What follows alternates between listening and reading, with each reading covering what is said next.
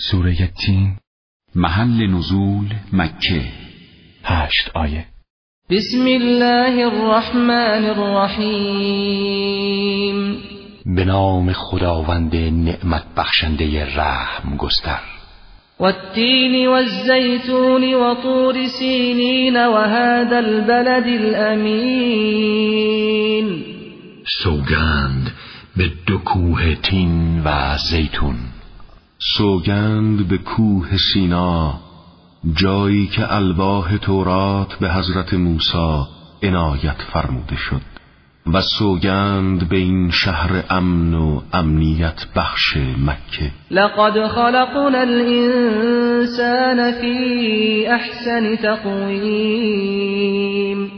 که ما به واقع انسان را با کامل ترین ترکیب خلق فرمودیم.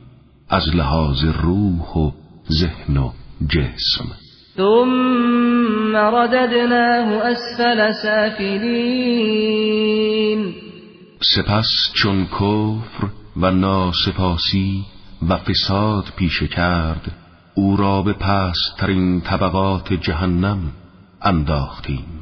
إلا الذين آمنوا وعملوا الصالحات فلهم أجر غیر ممنون. اما برای آنها که ایمان آورده و کار نیک می کنند پاداش همیشه ماندگار بهشت خواهد بود. فما يكذبك بعد بالدین ای انسان چه چیز تو را با وجود این آگاهی و هشدار به تکذیب روز قیامت وامی دارد؟ الیس الله باحکم الحاکمین؟